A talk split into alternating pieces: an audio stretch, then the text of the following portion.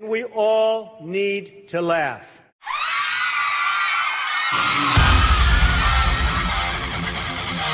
We choose truth over facts. And now for a perpetual political protest in progress. Judge my physical mental filth, my physical as well as my mental filth, fitness.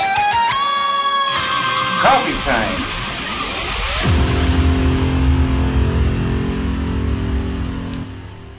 All right. The jazz is slowly playing in the background. And the coffee is perking. The fire is crackling. The uh, the This isn't Christmas yet. Come on, give us the, give the- us a break. the- We're not the- Walmart. The uh, pumpkin spice lattes are are steaming up on the the back uh, back part of the room here, and you are a guest of the Ammo Can Coffee Social Club conservative hour of power and enlightenment salon. And boy do we have a show for you today. You know uh, in our in our intro uh, bumper music we hear the uh, illustrious president uh, 45 himself saying we all need to laugh. And you know what? That's true. If you don't laugh there's nothing to do but cry. And um, we've got some disturbing news today that we're going to cover. You may have uh, caught the live broadcast yesterday that we did uh, impromptu on the street down in uh, Soldotna at the Central Peninsula Hospital. And we're going to dive into that a little bit. We're going to dive into a recent meeting that was in Anchorage. Uh, our guest in the studio today is April Orth, local mom, wife, and community activist. Uh, also, a member of the Ammo Can Coffee Social Club. So, welcome, April. Thank you. So, um, we're going to do talk uh, real quick about some uh, business items here. A reminder for folks that the Borough Assembly meeting is uh, this next Tuesday on November the 9th, 2021 at 6 p.m. And we want to encourage you to come out because if you didn't realize it, the Central Peninsula Hospital is your hospital. You own it. It's paid for by your tax dollars, and it is the property of the borough. Now, the borough hires a company to manage the hospital for us, and they have a contract that says that they'll provide high quality healthcare services to the residents of the Kenai Peninsula um, or folks visiting. And um, we feel that uh, they may be in breach of that contract. And uh, we're going to talk about that today. But remember to turn up, turn out, speak up, be heard, stand arm in arm in solidarity with each other as, uh, as we engage our local government and demand action and demand transparency. So that's November 9th, 2021, at the Kenai Peninsula Borough Building here in uh, just if you take Binkley to Marydale, um, you'll see it over there by uh, Soldotna Elementary School. And um, also, we want to let you know that there's going to be a Liberty Action rally, uh, Liberty Action AK rally at the Main Street Grill on November the 20th. That I believe the tentative time is noon. We just got confirmation that that is going to occur. It'll be out there in the parking lot in the green space in front of the uh, grill. And we want to let you know that the owner of the grill is a patriot like us. And uh, she's disturbed by what she's seen uh, our government do or not do in response to COVID and how it's impacted uh, small business and uh, local residents and our tourist industry. And so we want to thank her ahead of time for providing uh, access to the venue. And we want to ask you to show up in numbers uh, to show your support for medical liberty and liberty of all kinds, you know, because that's what makes America great. But then to uh, retire from the uh, rally once we're done waving our signs and hearing our speeches and getting our honking cars uh, to acknowledge that we exist. Um, we're going to retire into the grill and we are going to blow her kitchen staff out of the water and buy up every last piece of, uh, every last dish they can they can they can make. So turn up, turn out uh, on November 20th there at the Main Street Grill at noon.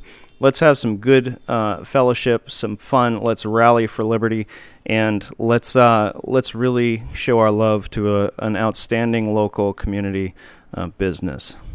Um, so we have quite a quite a large stack of stuff here that, uh, uh, and we have to continually tip our hat to the great Maha Rushi, who has uh, hence uh, found his way to the uh, gates of heaven, and uh, where I'm sure he's looking down, smiling at all of this conservative activism that is is happening, and um, borrow his line, his stack of stuff. And Loretta, I would like you. We were talking before the show about some of the things in your pile, um, your stack. Can you tell us how to break a loved one out of a COVID ICU death sentence? Isn't this sad? I, I just think think how sad we are. We've come to this where we can no longer communicate with the people that are supposed to be keeping us healthy. We've actually got to, and you know, go online, search around, search around. So we're not the only ones that have this is not my information. I just found it on a blog. So we're not the only ones that have this problem, but I I want to start off by having people think about that that we actually have to talk about breaking a loved one out of a hospital to get medical treatment that other people are getting in other places that um, are willing to give them this treatment. So this seems to me, it sounds slightly American. It could be Australian. I don't know. But it said the way to break people out is you arrange an outside doctor or hospice for home care, arrange an ambulance, call the hospital administrator and tell them that you have everything arranged for the patient to come home to die. And that, for me, is a key thing that you actually have to tell the hospital the person's dying. We acknowledge that you've, you know, y- you believe that they're dying, so we want to get them home. But you're really not taking them home to die, but you're taking them home to fix them up. Well, well they might die still. Well, they might if you, die, If you but take them home, you know, they might die. They might die. But but that's not your intent. Something tells me that the chances of living might be somewhat Higher higher, at if home. If they go home to die. Yep. Now, if the hospital uh, refuses, call the police and file a criminal complaint for either medical battery or assault. uh, Under depends on what you call it under your laws, medical kidnapping and false imprisonment. Tell the police you want a health, safety, and welfare check on the patient. Get your get your family, get your friend home, and give them uh, whatever preferred protocol you want to give them. And there's many, many online. The frontline doctors have one. Uh, Dr. Zelenko has one. They're all very similar, but uh, you know, I mean, Joe Rogan tried something. you know, he liked it. Um, who's the Who's Aaron Rodgers is trying the Joe Rogan proto- protocol? You know, Aaron Rodgers, the football player. He's got COVID, and he's trying the Joe Rogan protocol. Mm-hmm. He So didn't maybe- die. he did not. Die. Well, Not yet, He feels. He feels. So maybe we're going to have to use like this kind of stuff to actually get. Wasn't it? Wasn't Our it Rogan? healers. Rogan was saying this is the MMA fighter, right? Rogan, I Joe Rogan. I don't know past, but I he's got a podcast now. Yeah, Yeah, he was yeah, an yeah. MMA fighter. yeah. And and, and he said he got COVID because he likes to play pool. He stays up late. He drinks. He uh, works out excessively. Um, you know, he does a lot of different things, and he lives life. And so he Yeah. got Yeah, he got surprise, Yeah. surprise. He got COVID, COVID. and guess what? He lived. Well, they and he was the one that CNN or whatever said or NBC said he was taking horse dewormer. And he had one of the reporters come on, and they actually admitted that no, it's not horse dewormer. Well, when it's when, actually prescribed when in. Rome, you know, if horse dewormer is the only thing Yeah. available to save your life, Yeah. You know what I'm taking? I'm Yeah, taking oh, horse I'm dewormer. taking horse dewormer. That's right. But I have to tell you, if know, you told me that licking a shoe it would save- save my life, and you showed me the empirical evidence, if Yeah. if two, two, 241 million you know. Indians in in Uttar Pradesh licked shoes and they didn't get sick, Yeah. uh, and they actually survived COVID, I would be licking my shoe. I would. I'm just, that's just me. I, I don't know. I Yeah. I look at data. I look at science. I look at numbers. You know. So horse dewormer. Hmm, you know. Well, and it's not as though these medications are being given. And this is, for me, what this cognitive dissonance is. Well, is I have a surprise for you too. Um, everybody, when you take aspirin, you're Yeah, taking taking animal aspirin. Well, what about what about um, carrots? When you eat carrots, that's horse food. Wasn't or that a- oats, rolled oats wasn't is that a sort food. of effeminate little nervous laugh I just did there? So anyhow, but the, the the important thing too, the, but follow through too, is they said, um, get them whatever it is you, however you want to treat them when you bring them home. Press charges against the hospital. Well, and That's listen, the and listen to important this. thing, So, press so for those of you out there in law enforcement, and you know, I hope one day to count the chief of police and uh, the the DA uh, here local and the assistant DAs and even the attorney general as listeners to our show. That would be awesome. Oh. I don't think they're listening right now, but I'm pretty sure might be somebody. No, no, the guys in the black van out there are listening. Hello, guys. Uh, anyway, um, so you know, uh, but uh, we each have a circle of influence. So I'm sure Mm-hmm. somebody out there who's listening knows a police officer, knows a police chief, maybe even knows the DA or the assistant DA or Mm-hmm. or the attorney general or maybe the governor. Oh. Let them know and see. I'm I'm going to reference uh, superlawyers.com. So if you were going to get a lawyer, what kind of lawyer would you want? Mm. I would want a super one. Okay. So Super Lawyers uh, has an article that you can find. It's under superlawyers.com slash united dash states dash articles or article dash can dash I dash B dash legally dash forced dash to dash accept dash medical dash treatment forward slash. Okay. And then a whole bunch of gob- gobbledygook. So Yeah. just just Google. Don't use Google. DuckDuckGo. Your uh, Brave, super, Brave, super, Brave. Mm-hmm. super, super lawyers, um, and the article "Can I be legally forced to accept medical treatment?" And um, I'm just going to read a little section in here. Adults have the constitutional right to privacy, which by court rulings has been interpreted to include the right to refuse medical treatments. Yeah. Yeah. Adults adults also have the protections of tort law. Not tart law, tort law. Tart law is tastier, but uh, tort law in in that any unwanted medical procedure is considered an unwanted touch. Like a Bill Clinton touch. Um, or even assault or battery in these in the, these areas of law, minors are not necessarily given the same protections.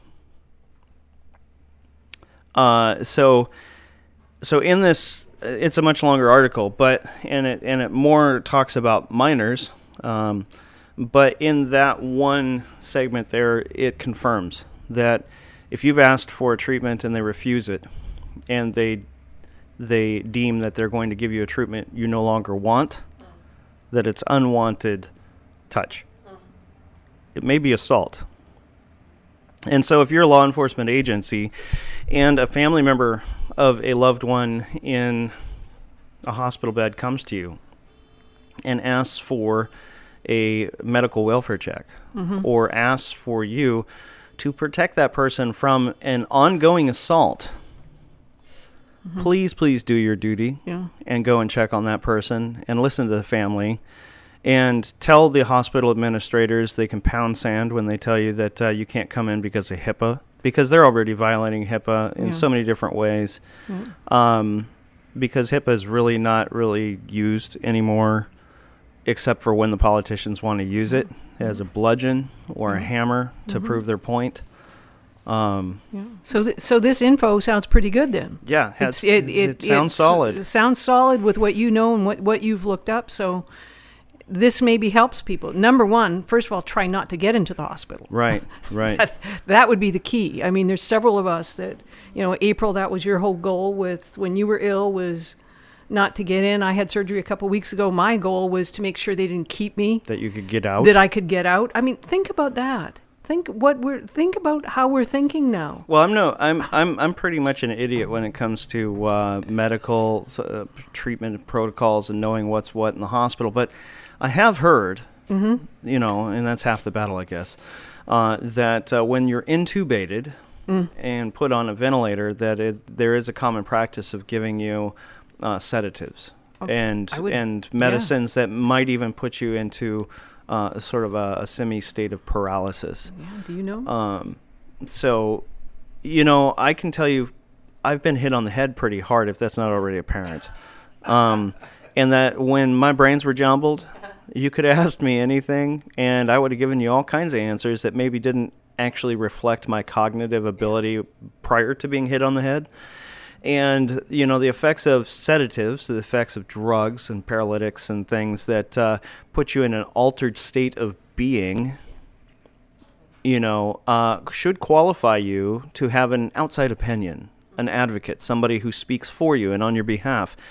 And it seems that the hospital does not really want families speaking on the behalf of their loved ones who have all kinds of things shoved down their throats and in their noses and are in a semi state of paralysis. They don't. Um, and they do need to give you some sort of sedative in order to intubate you. I mean, you wouldn't be able to do the process otherwise. So when I when I had COVID and I, I got very ill very quickly, I was fortunate enough to get early treatments by a doctor. I was prescribed the appropriate medication, and but I told my husband if I can't get these treatments, do not take me to the hospital because I knew what my options were. Uh, the monoclonal antibodies and Remdesivir. remdesivir. Remdesivir. And because of my age and not having any co- comorbidities, I may not have been given the uh, monoclonal antibodies. So they would have immediately started me on remdesivir. because who would ever want to give you Mm-hmm. the best drug for the job? no, well, when you're getting a 20% uh, bonus every time you administer remdesivir, I think they call those kickbacks. yeah, you're not going to um, be encouraged to provide other treatments. Which I thought there were laws that said that doctors and hospitals were not allowed to get pharmaceutical kickbacks or kickbacks from pharmaceutical companies. But in this case, it sounds like they're getting the kickback from the government. yeah. I have a feeling it's not the doctors, you know, in that because just from what April has talked about and the research that we've done, I have a feeling that we maybe need to dig more into the group that manages the hospital. Oh, you know, not the that, actual what a- employees. What a great, what a great know. segue. What a great segue. So, Yeah. so you know, um, the whole reason we're talking about this today. I mean, yes, we've had two years of ongoing stupidity from our leaders and medical uh, community uh, at the highest level. Uh, we're talking about uh, Christy Gibbs today. Christy Yes. Gibbs is a is a local community member who went into the hospital very ill. Her uh, apparently You- her you know- kidneys were hurting her, and uh, she went into the hospital. And the first thing the hospital decided to do, and this is all third hand information, so um, was uh, give her remdesivir, which has been shown to kill your kidneys. Yeah. So that makes complete sense. And then the family asked, as of yesterday, had asked no less than five separate times for alternative therapeutic interventions. One of which was, "Hey, just give her a bunch of vitamins, please, please, please. Just, just give her, give her uh, her immune system at least a fighting chance. Let's let's boost that thing. Let's let's get it as healthy as possible, so maybe her own defense mechanisms can save her from death. And and what I heard was that she had like a 10% chance of survival at this point. That she's been intubated, uh, that uh, she is on some kind of sedative. Um, that uh, when she was when she was uh, brought to the hospital, she had a high fever. Uh, you know, I don't know about you, but I have seen the purple elephants when I had high fevers. I saw all kinds of crazy things. I, yeah. I've hallucinated and and again, when we talk about the uh, right to informed consent and the right to have an advocate and the right to to request um, uh, medical treatments, and what's the what's the, the law we were talking about before the um, the the right, Right to to try. The right to try. The right to try. So, how low does that threshold have to come? Do you have to be at like 8% chance of survival before you have the right to cha- try? Or is it 4%? Or is it 10% or 12%? Because here at the hospital, it seems like 10% to them is not low enough for you to have the right to try something other than the plastic tube and the high dollar COVID kickback uh, uh, protocols that they're currently using. What I don't understand, it's always been practice in the medical field to do the least aggressive treatment first um, and then go from there.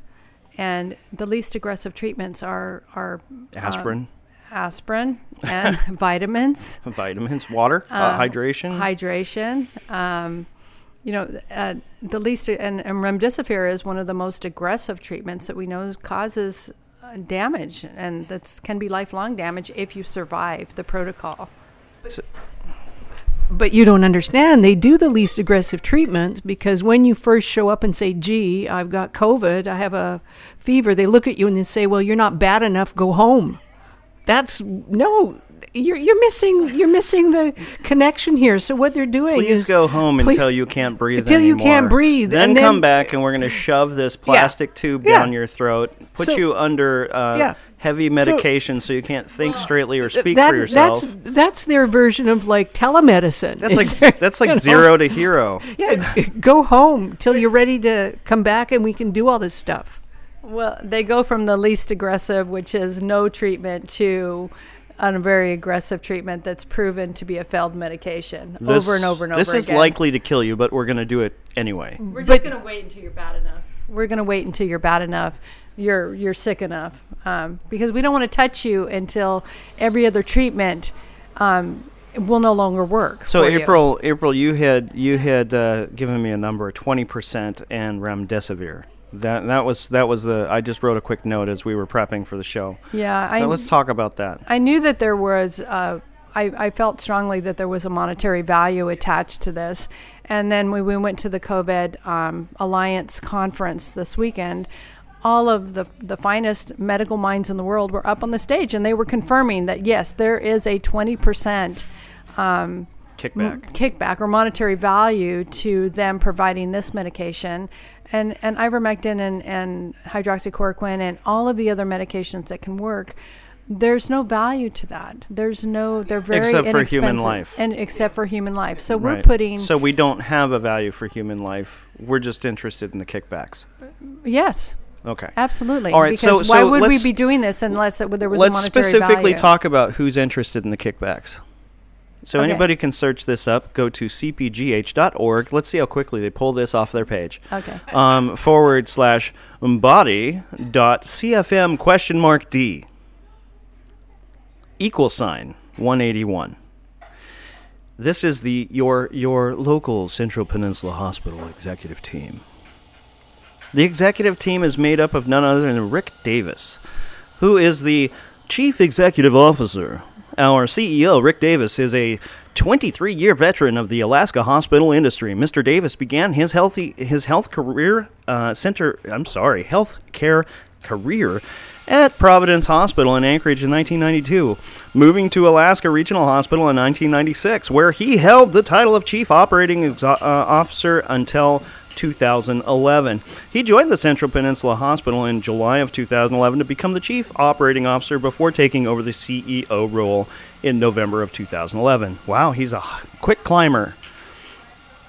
Rick holds a bachelor's degree in business administration with a double major in finance and business economics from Boise State University, where he graduated cum laude.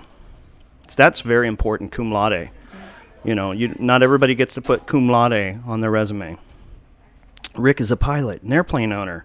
Life must be nice. Do you know how much expensive um, uh, airplane? I wonder if he's got a new airplane scheduled in his future, like a, a more expensive one. Um, and he and his wife Terry, a registered nurse, enjoy the Alaska lifestyle, spending time outdoors at every opportunity. Doesn't he sound like just a, just a nice guy? It's a very Alaskan. Very Alaskan. You know what, Rick? We don't want you here. We don't want you in our community. We want you to leave. Yes, we do. Now, leave. We need somebody that's going to come in and actually care for the health. You're not my well-being. neighbor. Yeah. You're not my neighbor. Maybe you should sit down, Rick, and you should watch some of Mr. Rogers. Because Mr. Rogers, unlike you, had a spine. He was a he was an American hero. He was an ex special forces operator. And he became a pastor and he was a true neighbor. You could learn a lot from Mr. Rogers, Mr. Cum Laude. We're tired of it. You're killing people. Yes, you are killing people. Now, you're under the corporate veil and you have a lot of other people that come in and doctors and stuff, but you are the chief of this ship. And this ship is going down. And you are in charge of it. You're responsible for it.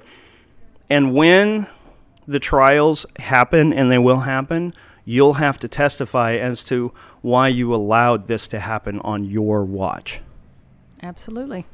Let's There talk be a- about let's talk about uh, Sean Keefe. Mr. Keefe is the chief operating officer for the hospital. He began service as the chief operating officer for Central Peninsula Hospital in January of 2018. Wow, just one year before uh, the the beginning of the pandemic. Sean has more than 23 years of experience working in both the profit and nonprofit side of health. eh, There's a profit side of healthcare. Didn't know that. You know, I haven't heard anybody talk about the profit side of healthcare, especially those who work in healthcare. It's all nonprofit. We're a nonprofit. We have a foundation. We're your neighbors. We love you. Somebody's making a profit. Somebody's profiting. So he has 23 years of experience working in the both the profit and nonprofit side of healthcare as CFO and CEO for organizations in Kansas, Oklahoma, and Alaska. Boy, he's a bouncer, isn't he? Mm-hmm. Bouncing all over the place. Mr. Keefe earned two bachelor's of science degrees in business administration from Oklahoma State University because one's not enough majoring in both accounting and finance. He also completed his pre medicine requirements and successfully earned seats at three medical schools before deciding to continue to pursue the healthcare administrative career path. He earned his MBA through Davenport University in Grand Rapids, Michigan, and is a CPA candidate eligible to sit for the CPA exam. Isn't it interesting they put that? He's a candidate. He hasn't actually sat for the exam, so why would you even put that in there? Sounds good. Sounds good. I'm a candidate for astronaut. you know, I just have to pass some tests first. you know, there's a couple tests, and I'm pretty sure I'm going to be on the next space station flight. Maybe. didn't Said no you- one ever. Oh, you could do that. what? You're a You candidate could really too. beef up that resume. Didn't you know you're a candidate? I guess. I guess I am. So uh, maybe you could be a candidate for community organizer and take the fast track to presidency. Yeah. you know, go to go to Congress. I mean, this has never been done before, but you could you could go to like a really dirty city like Chicago, and you could become a community organizer, and then you could go to some really like crazy churches that speak hate, racial hate, and and, and then and then through the power that they they they collect unto themselves, you could get elected to Congress, do nothing, and fast track right into the presidency. I think we've seen that done before. I, I don't know. I don't know. But, you know, you are a candidate for astronaut and president, as we all are. We should put it on our resumes. So, Mr. Keefe, good show, sir. Good show. Thank you for putting that on your resume and your profile. Um, so, he earned his MBA through Davenport University in Grand Rapids, Michigan. Of course, eligible to sit for the CPA exam. Good on you, mate. Sean is a member of the American College of Healthcare Executives, ACHE. So I have a question. So all of all of the stuff in his resume, does it say that he has been a practicing doctor, so he actually knows what goes on? No, he's a numbers guy. He's just because that's all guy, people are. but- but- people are just numbers. Didn't you know that? Yeah. So they know about patient care and Healthcare compassion. Mm-hmm. Financial Management Association, HFMA, HFMA, and the National Society of Leadership and American Institute of Certified Public Accountants, ASPA. All right, so that's Mr. Keefe. Keefe, Mr. Keefe, if you're still working there, and I've heard there's a lot of financial shenanigans in the hospital, please leave. Leave our community. You're not a neighbor. Because if you have a shred of decency and any moral compass, you'll look at what's happening to the patients coming to that hospital and you'll find it unconscionable, disgusting, and repulsive. And you'll say, Why would I sully my impressive resume with a financial uh, uh, and, and professional designation at this institution? I quit. I dare you, Mr. Keefe, to show some character. Quit or step up and push back against the monster and expose all of the nastiness that's happening in the hospital. Let's move on. Mike Haggerty. Also, now this is Mr. Haggerty is the chief financial officer. Mike Haggerty began his career at Central Peninsula Hospital in 1985 in accounts payable. So this guy started at the bottom. Maybe this is somebody who should be in a higher leadership position. He's been here a long time. Maybe he is a neighbor. Mr. Haggerty, are you a neighbor? Do you love this community? Do you love the people here? Or do you despise us as much as the other two people we just talked about? This is your opportunity, Mr. Haggerty. You're a public official, whether you want to be one or not. You accepted the job. Your face is plastered on the Central Peninsula Hospital's executive team page. Mr. Haggerty began his career at Central Peninsula Hospital in 1985 in accounts payable, with his role quickly expanding to include serving as the organization's first network administrator. He was promoted to director of accounting department in 1989 and served as controller from 2003 to December 2020 when he accepted the position of chief financial officer. So that $14 million, I'm sure he knows where it went. He knows where it's at. So what's that doing for us, Mr. Chief Financial Officer? What's that $14 million doing for us other than killing Mrs. Gibbs?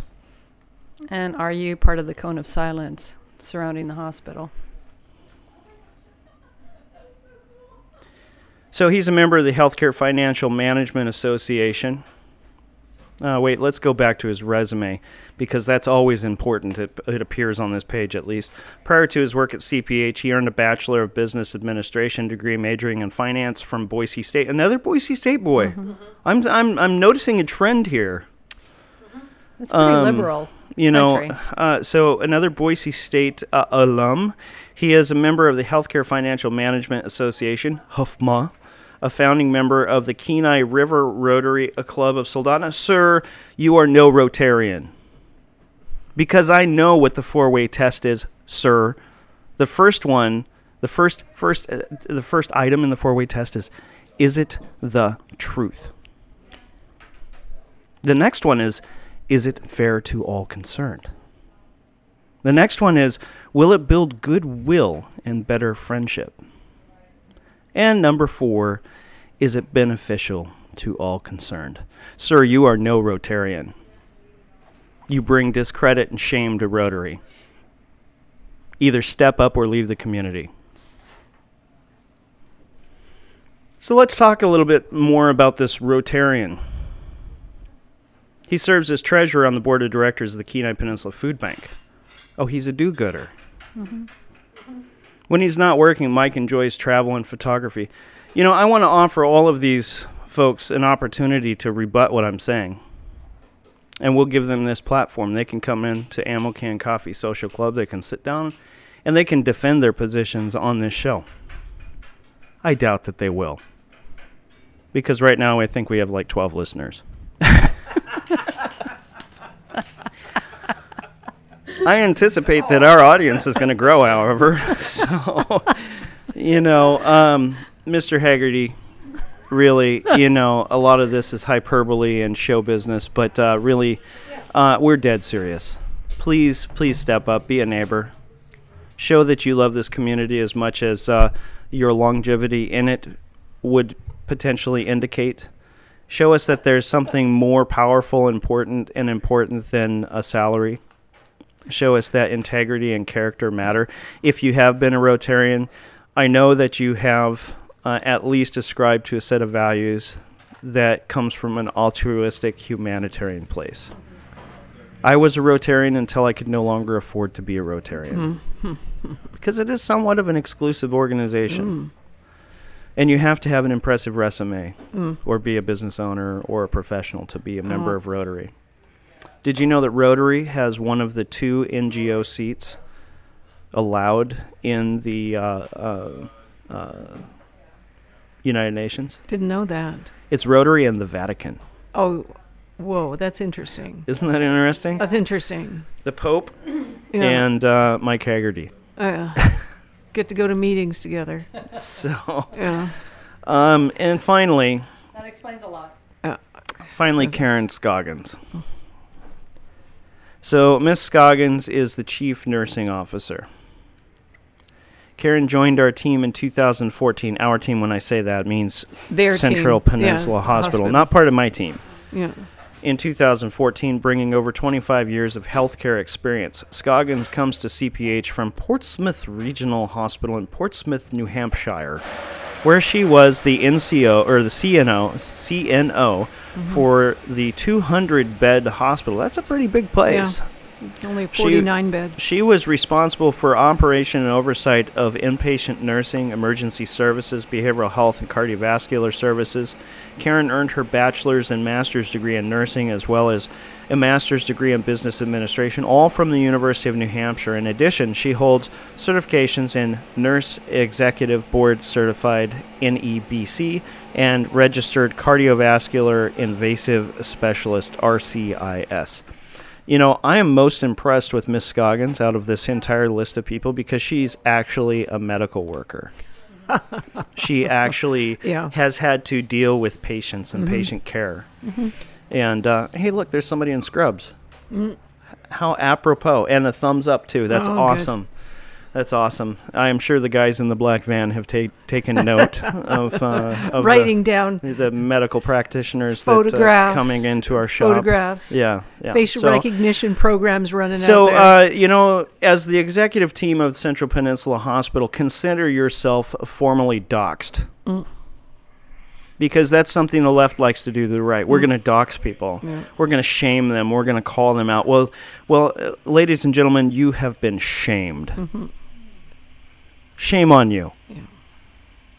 Let Mrs. Gibbs have a fighting chance. Let her try to live. Let her take vitamins for goodness gracious. Her family's asked for it, but you won't give her vitamins. Even grandma knows that vitamin C, vitamin D, zinc will help you. Even grandma knows a good dose of chicken soup and a little tender grandmother grandmotherly loving, you know, some genuine care and concern will go a long way towards lifting your spirits and helping you recover because laughter is as medicine. I don't think Mrs. Gibbs or her family are laughing right now. No. What I don't understand is the response the family received from her doctor saying that they would have to research and see if that was effective. That's a nurse. That that's 101. Seriously, May- when maybe the doctor missed that day I, of class. I can't even believe that came out of a physician's mouth. What- yeah, unless we- they're we being don't- instructed not to to do everything that they can to prevent to prevent any kind of care. Chance. It's called a chance. Any kind of chance any kind of chance. of, of personal Yeah. recovery. Yeah. I, I just don't I still say what we should do now is if you go in the hospital, just say to them, Joe Rogan says. And then if they don't, and then if they don't let you uh, uh, give you your request, you put them in a chokehold. Well, no, and then you go on to Aaron Rodgers is trying, you know, so that that gets the MMA people, and then that gets the football people. We should put that. And you then- know, you know, I I'm a candidate for MMA uh, world champion. Did you know that? That's on my Oh, you resume. are? I'm a Oh. candidate. Yes. You know, There's just a couple of fights I have to do, Yeah. and I will I will be the MMA champion of the world. oh, we're sitting here looking at you and just laughing. Okay, okay. He's in good. That, that's support, right? A laughter of. sup- I mean, I mean, Gunner Gunner's over there chewing on his pencil, and he's even laughing. oh my God! Good luck, Jason. Uh, Gunner, am, uh, uh, on, honestly, Gunner, am, do I look like a candidate for MMA world champion? What did I say about using my real name? The artist uh, formerly known as Gunner. Yeah, you- Anyway, yeah. Do we mm. plan your funeral now or later? do you really want to pursue this? Oh my gosh, you know. I mean, there, there's got to be some kind of a class and weight division for people like me. yeah, yeah, sure. I think it's called redneck sloppy. Yeah, or something. Not, Definitely not MMA. you're not allowed to beat up the grandmothers, Jason. But you know, if if if the medical doctor wouldn't have taken like other doctors' advice, maybe he'll take a you know like a societal. You know, maybe he'd take Joe Rogan's advice. Hey, there's a blast from the past. Brad, uh, Brad is uh, rocking the plaid. Brad's plaid. Yep. That's awesome. So if you don't know where we are, then that that's a that's a tragedy. We are located at 35559 Kenai Spur Highway uh, in Soldotna, across from the Best Western. This is the Ammo Can Coffee Social Club, and you're listening. uh, Of course, you've been listening this whole time because it's just riveting to the uh, Conservative Hour of Power and Enlightenment Salon. We want you to know that we love you. We hold you close and we cherish you as listeners, as community members, and we want the very best for you. We pray God's blessings on you and uh, health and uh, wellness, and um, we want to hear your voice. We want you to come and participate in this grand experiment uh, that we call conservative uh, social club. You know, this is this is a this is a new business model, um, and we are not a nonprofit. We don't believe in taking uh, crumbs. Let's give the crumbs back to Caesar. Render unto Caesar that which is his. And the rest we get to keep and we'll hold close and cherish you as members. So, um, I know there's lots of other stuff going on. I, I, I have a, a community member that approached me and talked to me about a specific doctor. Uh, his name is Dr. Maloney. M U L O L L O W N E Y. Dr. Maloney is a doctor at Central Peninsula Hospital. If you end up at the hospital and they assign you Dr. Maloney, all I can say right now is be very careful. Look very closely at his resume. Look at what hospitals he may be allowed to work at or not allowed to work at, and then choose wisely. And that's all I have to say about that. Um, moving on, um, let's talk a little bit about uh, Loretta. You gave us some numbers uh, 216 verses 1, or the larger number of 2600 verses 12. What was that all about? We're talking about kiddos here. Well, from my understanding, supposedly when the CDC was looking at approving, FDA was looking at approving the vaccinations, this is one of the numbers that should be included. But the CDC didn't.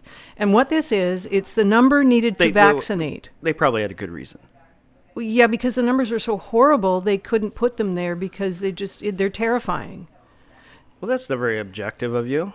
Well, I'm sorry. I'm just a person with opinions. Okay. You know, I. Well, let's hear I your just- let's hear your okay, opinion. Okay, what it is is the number needed to vaccinate to prevent a single COVID fatality. That's what that NNTV is. Okay, and it- single this single to, to save one one poor child. one poor child, and they, they break it down. They they do it for all age groupings too. I mean, this should be one of the numbers. Okay. This is one of the gross numbers that shows up. They they have ways to figure out okay, how many do we need to vaccinate to prevent a death. They can do it for injury. They can do it for other things. So it's kind of like uh, sort of like uh, what would be an acceptable risk? acceptable risk. Acceptable it comes risk. under okay, the risk comes under category risk management. risk management. Right, It comes okay. under acceptable risk. Well, that's reasonable, right? I mean, we want we want uh, the CDC and the NIH and Pfizer and all of them to It be is- considering risk management. It is. right? Yeah. It is, but I don't think people really understand that that exists. well, let's talk. Let's talk about their risk management assessment. Well, and this is for this came out. This is for fatal to prevent a fatality in kids five to eleven. So What's, this is. what do you have a, a res, uh, reference to the resource where you're pulling that from? Oh, this is actually from. Um, this is actually from a Substack, a Toby Rogers Okay. Substack, but he actually references.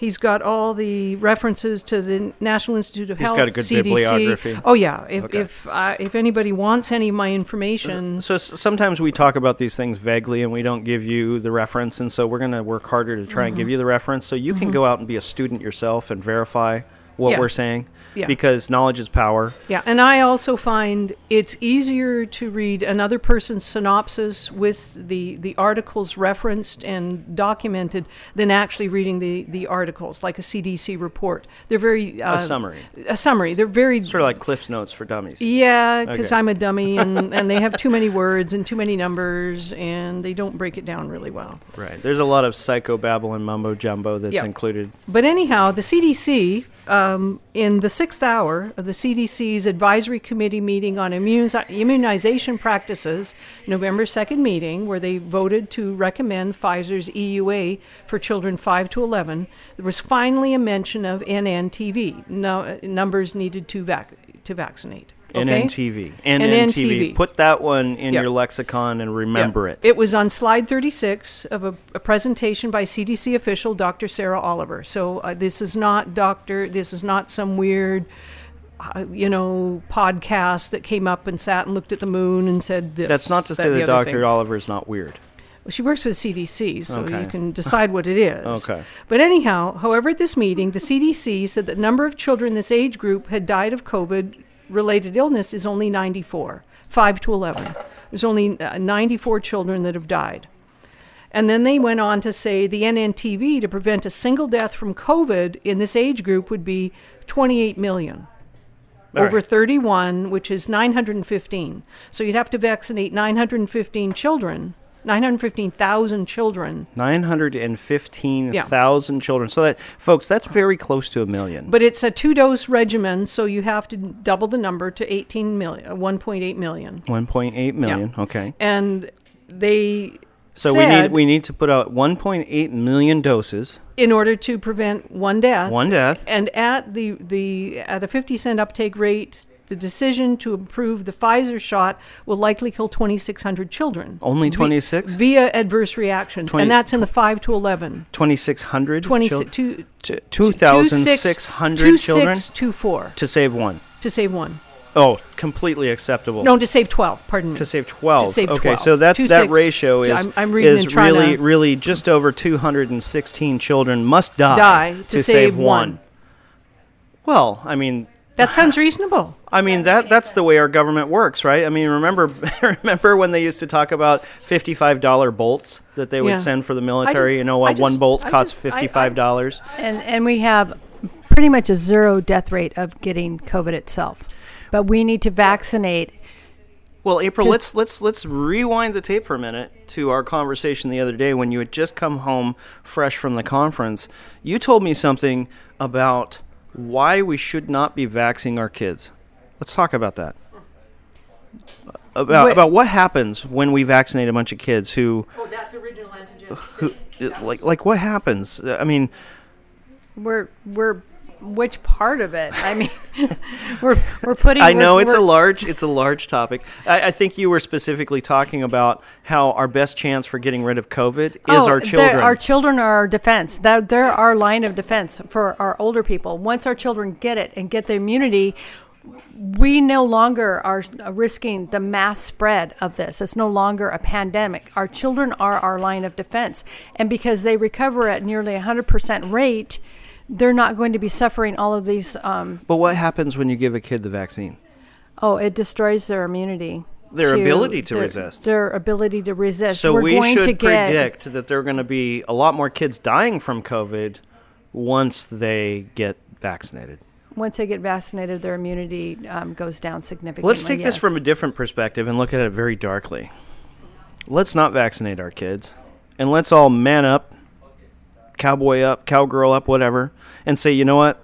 I'm personally willing to take one for the team. I'm going to risk getting sick and possibly dying for the sake that knowing that once all of us uh, boomers and Gen Xers and Yers and whatever uh, who are not children die, at least the kids will live on, and COVID will be gone because the kids are all immune. So, you know, uh, but no, that's not what this is about. This is about tyranny and is. and maintaining We're- control. And if you can make all the kids perpetually sick and actually have more of them die, like this number, and, and, and maybe we can kill some in the process with the vaccine, 216, and not record it as fully vaccinated because it was within that two week window after they were vaccinated that they actually die. And they'll say, well, they weren't fully vaccinated, so that's why they died. They died from COVID, not from the vaccine.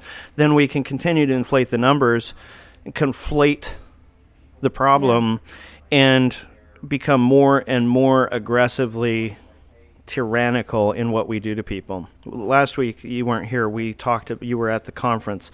But Loretta and I talked about medical neglect and educational neglect and how mm-hmm. those two items can be used against parents by the state through the Office of Children's Services Yep. to compel kids to get shots. Mm-hmm. Oh, yeah, they've been medically And if you, kidnapping if you're kids for a not worried time. about that right now as a parent, yeah, pull your head out from whatever rock you've got it buried under it's terrifying. because they're coming for your kids. Yeah, it's terrifying. So one one thing I also wanted to point out, and, and I'm just starting to do um, research on this, but I have um, done a little bit of research, and it's um, all of the complications that are being created by these shots. And one of them is the heart disease in the kids. um, if you look at Pfizer's um, jump in blood thinner, um, the the money that they have made, the monetary value, it's like 80% since the vaccines have started. Mm-hmm. So if you think someone's not making money off of this, you are sadly mistaken. They don't care about the health of our families or the long-term consequences. What they care about is that bottom line profit, which they are really profiting. So I have to do more research because I want to get specific numbers and provide it to you on this show. I just found this document uh, this morning. I'm gonna here just a second. Permit me to blow some dust off of it. that boy, there's a lot of Where were you hiding that? There's a have- lot of know. there's a lot of dust on. excuse me. So I'm going to read you something from this document. Um, it's really fascinating. It says, uh, "We hold these truths to be self-evident that all men are created equal, that they are endowed by their Creator with certain unalienable rights. That among these are life, liberty, and the pursuit of happiness. That to secure these rights, governments are institution." Um, instituted amongst men. Sorry, this is uh, this document has very small print. So the scribe who wrote this must have been very talented. Um, but uh, deriving their just powers from the consent of whom? Of the governed. The consent of the governed. That whenever any form of government becomes destructive of these ends, it is the right of the people to alter or abolish it and to institute new government, laying its foundations on such principles and organizing its powers in such form as to them shall seem most likely to affect their safety and happiness. Prudence, indeed, will dictate that governments long established should not be changed for light and transient causes. And accordingly, all experience hath shown that mankind are more disposed to suffer, while evils are sufferable, than to right themselves by abolishing the forms to which they are accustomed. We talked about beagles the other day and how the NIH and our federal government have been experimenting for decades on beagles because beagles are loving, kind. Yes, they poop on the lawn. Sometimes they bark annoyingly and and they've got a scent gland that has to be cleaned every once in a while. Oh, that's gross. But uh, beagles are wonderful animals. They're so wonderful that even when you are abusive to them, they're not likely to bite you. They're generally well mannered, well dispositioned. But apparently, when you stick their head in a box and you expose them to Sand fleas. sand fleas, they don't like it. And they whine and they whimper. And sometimes they bark, they might yelp. And you know, when you've got a whole room full of them, that's really annoying. So obviously, the only thing you can do is cut their voice box out. Mm-hmm. And the problem goes away. Yeah. And you can continue to experiment on a, them. A normal person would think, just me. I'm not a scientist, so you know maybe when you get the more letters after your name, it changes but the way but you you think. are qualified to be a scientist. All I- you you I- just didn't need I to take a couple of tests. But, like- you should put that on your Yeah. resume. You know, when my dog barks, I go out and I look at how I can solve the problem, and not once have I ever thought I'm just gonna Cut his voice box out. cut his voice box out. well, you know, I mean, uh, Wouldn't our, that would be a normal person our thing? car engine has this warning light that comes on. It's Yeah. really annoying. It's super bright. Yeah. All You put a piece of tape over it. you just put just put a piece of tape over it, cut it. Nothing to see here. So that's what they did. So these wonderful. So anyone that, and this is what we've got to think about, is these people with all these multiple degrees. They actually had and those are so who are who are qualified to sit for the exam. qualified to sit for the exam, Right. wanted to test whatever, and rather than having basic humanity to try to think we could alleviate the suffering of those dogs, they just got their voice box out because it just makes it easier. I don't. They didn't want to. They didn't want to hear them while they were torturing. Yeah, I, I don't want them as neighbors. You know, those I- are not the people I want as neighbors. I I think it's time for the beagles of the world to unite. Yeah. Beagles unite, and they must rise up. Are we getting shirts that say that? I am definitely yes, yes. You've heard it here. Um, we will. I will talk to Liam. Uh, he is our graphic designer, and I have- will. can we I have will Beagles ask. Unite? I will have him put create a Beagles Unite uh, conservative hour of power T-shirt. That will be awesome. Beagles Unite. You know, and and if the Beagles of the world would just unite and rise up, and start, you know, being a little more aggressive with the handlers, fewer of them might be inf- uh, infected by the sand fleas. He's going to do big beefy beagles, right? Beefy beagles. We're going to start uh, serving those, you know, in hot dog form here at the social club. Would you like a beefy beagle? They're kosher. kosher, kosher beefy beagles. And you you can get the cheese filled ones, and those will represent the ones with the sand fleas. But you know, and not wanting to to laugh about it, but people have to understand that we look at this stuff all day. You have to laugh because it would make you crazy knowing that there's actually people, and we're paying them hundreds of thousands of dollars a year. It's our taxpayer money. It's our taxpayer. We're paying them to, uh, you know, put beagles' heads in boxes and torture them, and then when they cry, make it so they can't cry. I, don't- wonder what would happen if who- they did that in we? Congress. Oh God, if wouldn't they that just be put what- put congressmen's Yeah. heads in boxes and gave them sand flea treatment. I actually have two or three I'd like to see that happen to today. yeah, uh, a, a beagle box. Yeah, beagle boxes. Beagle boxes for Congress.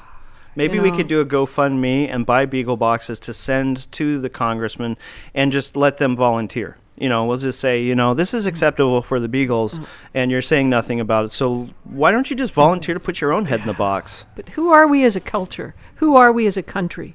Th- no, like really, who are we? I know. This is really for You me You seem drilling. lost. You seem lost, Loretta. You are Loretta.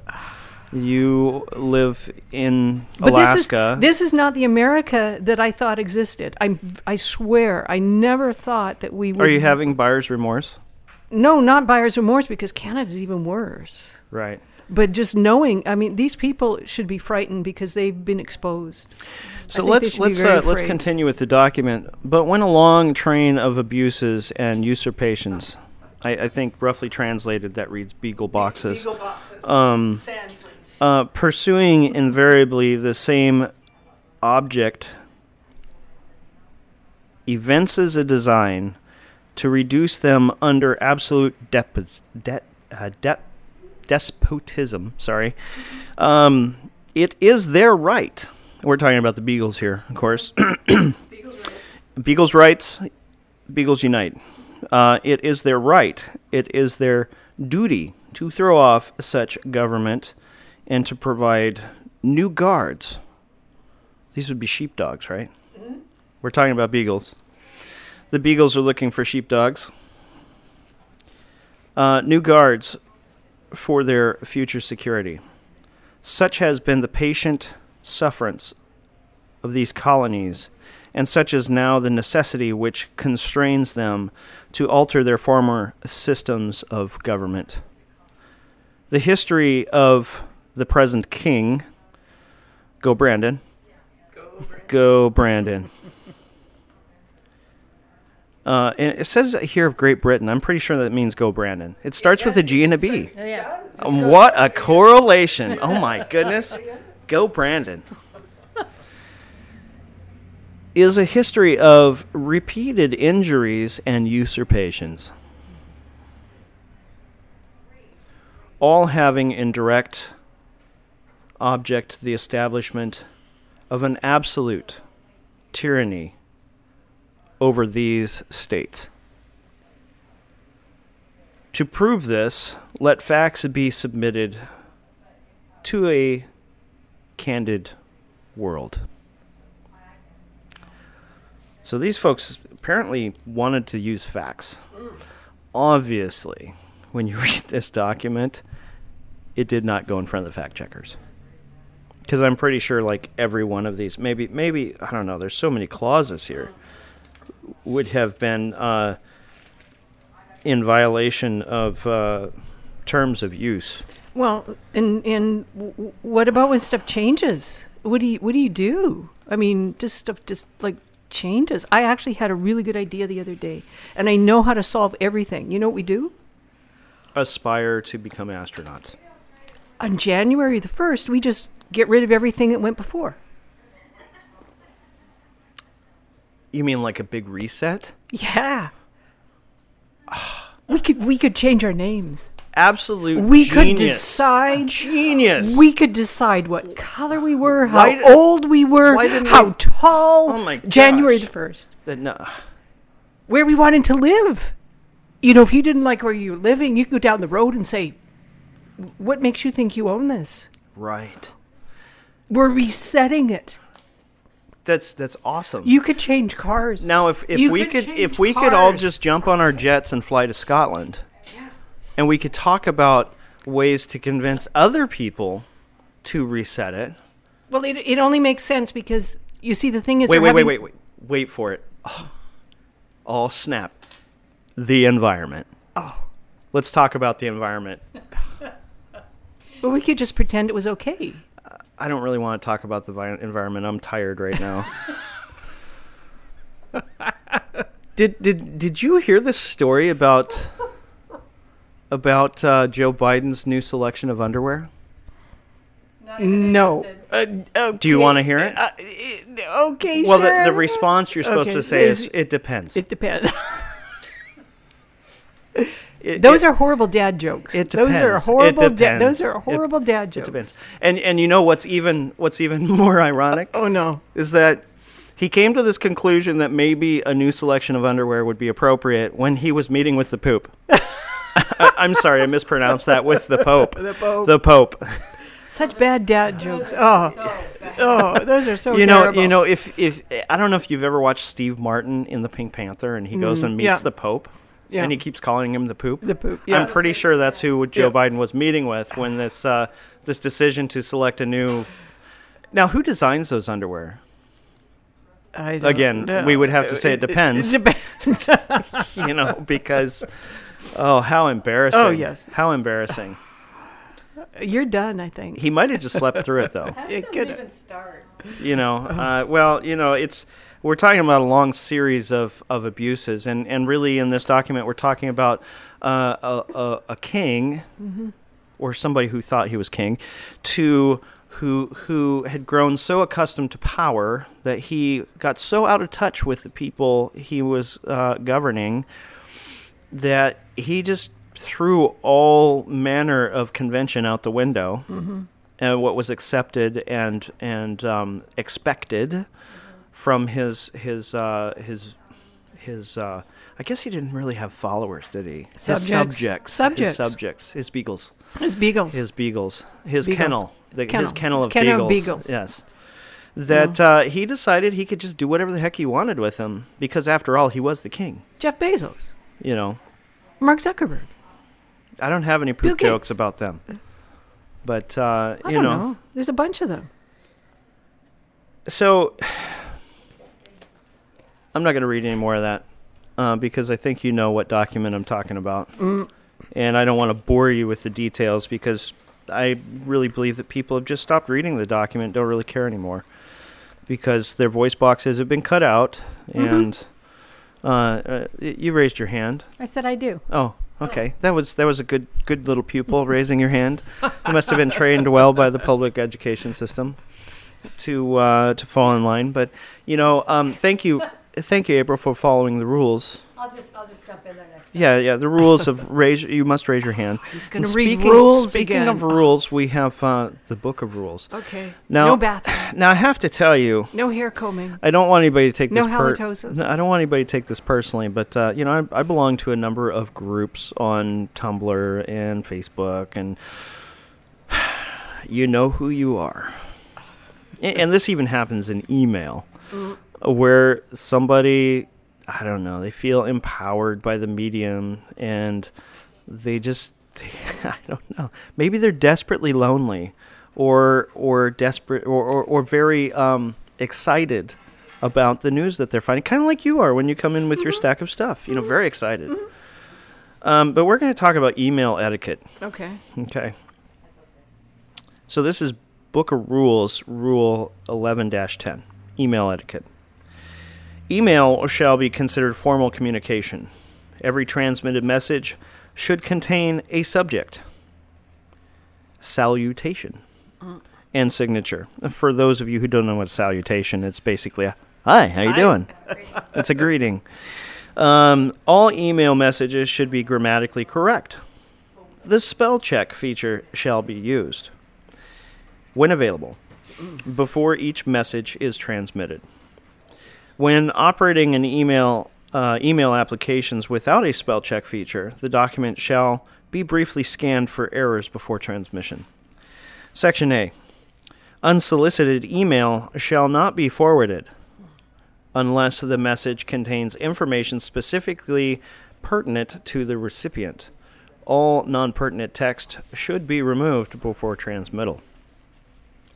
B. Unsolicited emails with attachments of 1 megabyte or larger may not be transmitted to a recipient with a known dial up internet connection without prior permission.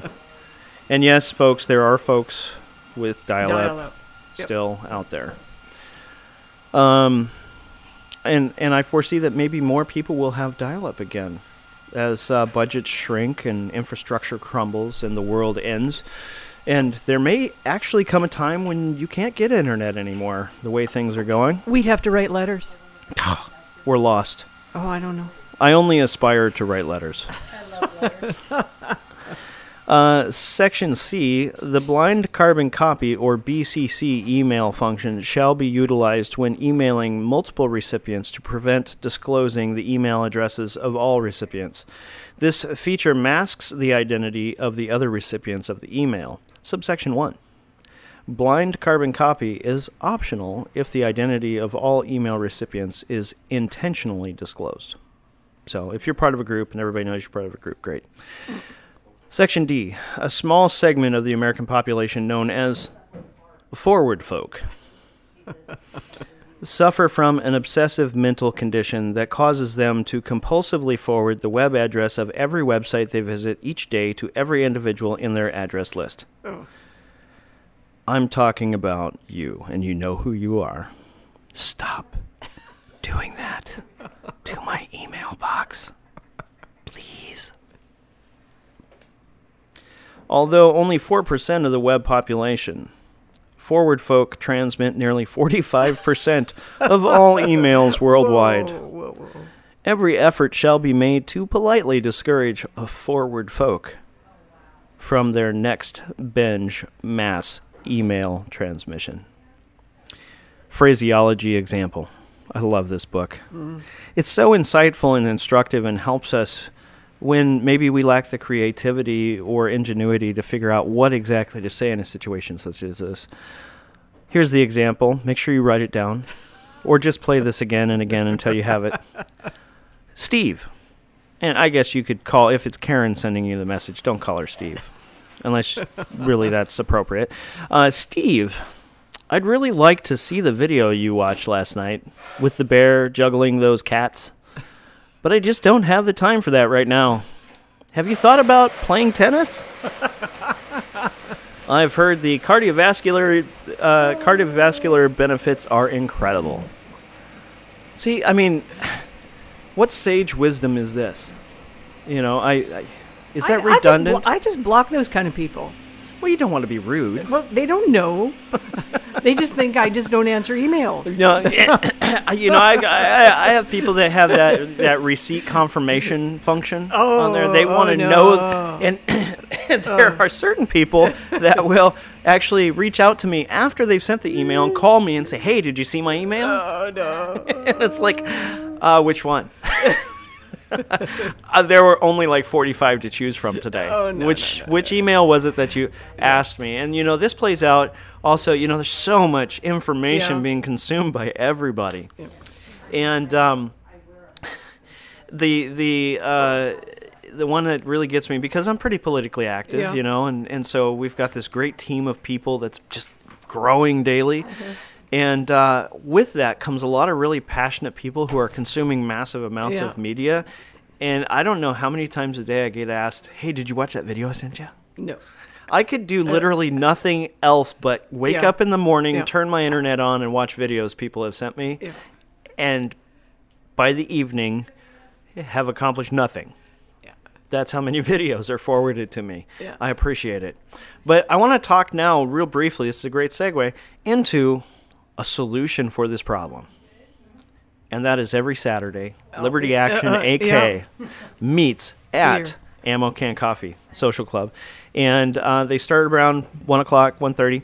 And uh, it's a great growing number of patriots and people who are concerned about tyranny and government overreach. And you know what we do? It's kind of like belonging to a study group in college. when the professor says, Ladies and gentlemen, I'm arrogant enough to believe that this is the only class you're taking. And therefore, I'm giving you these five reading assignments, 4,000 pages to read, and I want a 2,000 word report on my desk the day after tomorrow Yep. Yep. What the heck do you do? well, it's a great way to meet people. You know, I mm-hmm. dated several girls I met in study groups mm-hmm. Because there is no human way to consume all that information. And so you sit down with a group of like-minded individuals who are all pursuing different degrees, but they all have to have this one stupid class. And you make reading assignments. And then you get back together and everybody gives their Cliff's Notes Good idea. and say I like that. And and you create this system. We'll we'll do for, that. We'll start that today. Well, you know, we've already started it, Loretta. I mean, the really Liberty Action Mm-hmm. Yeah. AK is doing this. Everybody goes and lives their lives Yeah. throughout the week, and they talk to their 45 Karens that send Yeah. them 600 messages a day. And they watch, you know, maybe 10% of the videos that are Mm-hmm. offered up to them, and then they do their own research, and they come back and they say, hey, Yeah. you know what? I saw this one great video. Yeah. That's after a week of the deluge of information. They download it, all, uh, whatever they can. They retain whatever sticks. Then they come to the group and they give it to us. Mm-hmm. And then we look at and pull out the gems. Mm-hmm. You know, and that's what community is. So check out the Ammo Can Coffee Social Club, Liberty Action AK, and the great work that they're doing. Come be part of the solution. Don't be part of the problem don't be a hospital administrator, Rick, Sean, Mike, Karen. But if you are one of those people, step up, do the right thing. Mm-hmm. We want you to be part of our community. We want you to be neighbors. But if you're unwilling to do that, move to New York. Hmm. They'll appreciate you more there. And with that, I have one final rule. This is the right way to call in sick. Okay. Because that's what it's all about. Calling in sick? Calling in sick. Oh. Because you know people aren't always sick when they call in sick. Really? Oh, I don't know. Really, they're not. Mothers don't have a choice. They're not. They're not always sick. Actually, a number, a growing number of frontline responders and people are calling in sick. Mm. And Oh, coincidentally. Yeah. it's like all on the same day. Let's That's go- let- way let- more infectious than COVID. yeah. Whatever that is, Like, I don't want to get it, that. Is it Let's Go Brandonism, maybe? I don't know. Could be. That's a. I've I don't know. It's a that. mass infection of the beagles, and they they okay. They Yeah, well, they've they- they- decided yeah, they're taking they- their yeah, bone yeah, and they're going yeah. home. Well, that that works. That works for me. So, uh, Board of, uh, Book of Rules 12 9. Using a sick day for an actual illness demonstrates poor leave management skills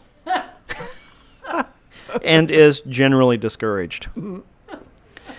Taking an occasional break from work can recharge and refresh an individual and assist with sanity retention. Hmm. We used to call these mental health days, Oh yeah. Okay. right? Sounds- Because nobody wants to be mentally ill. That is sickness.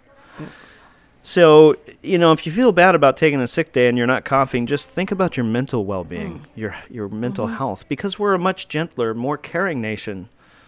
More or more Karen nation. more more Karen? Is that how it's pronounced? Mm. Karen nation? Mm, mm, we're a Karen nation. No. Um, anyway, sick days may be taken without guilt when conducted rationally and considerably. Section 1, or A, never use a sick day if your presence might be required for a unique function or task on a specific day. Unless, of course, you're trying to let the beagle handlers know you're tired of the sand fleas. B. Never frequent a restaurant, a store, or establishment where a coworker may be encountered on a sick day. Unless you have a note from your therapist that says that is prescribed activity for, you know, for your mental health. Section C. Never lie when calling in sick. The general and honest statements on the phone, or use general and honest statements on the phone. And here's a phraseology example. Once again, for those of us who well, are mm, eh, maybe creatively challenged. I don't think I can make it to work today. I need to take a sick day. Simple, straightforward. And D, avoid using a gravelly old man voice when calling in sick. You sound like you are using a gravelly old man voice. now, in all honesty and transparency, I have to admit I have used a gravelly old man voice in the past. Just just being real. Being real. But you know, I was a social worker taking people's kids away, so I needed lots of mental health days. Because it's hard to live with yourself sometimes when you see a system designed to fail. And you have to do that job day in and day out. It's not to disparage social workers. But again, whatever profession you choose to be engaged in, do so ethically, do so morally, and do so with an eye and a heart for your community. We all have to live together. We might as well enjoy it. You've been listening to the Ammo Can Coffee Conservative Hour of Power and Enlightenment Salon. Thank you, Loretta, for showing up again. I know it's a it's a daily grind or a weekly grind. This is the highlight of my week. And April, your presence, uh, as always, has uh, filled us with uh, awe and inspiration. And uh, keep up the good work because you're doing the heavy lifting that some of us don't have the time to do. Thank it you. takes it. It will we'll borrow from the left and say it takes a village, but we're not going to say to raise a ch- uh, to, to raise a child. Uh, we're going to say it takes a village to secure, maintain, and assure liberty. We have to wake up, stand up, and participate. That's right. Thank you, folks. God bless. Godspeed. Keep your powder dry. And we will see you in our next broadcast.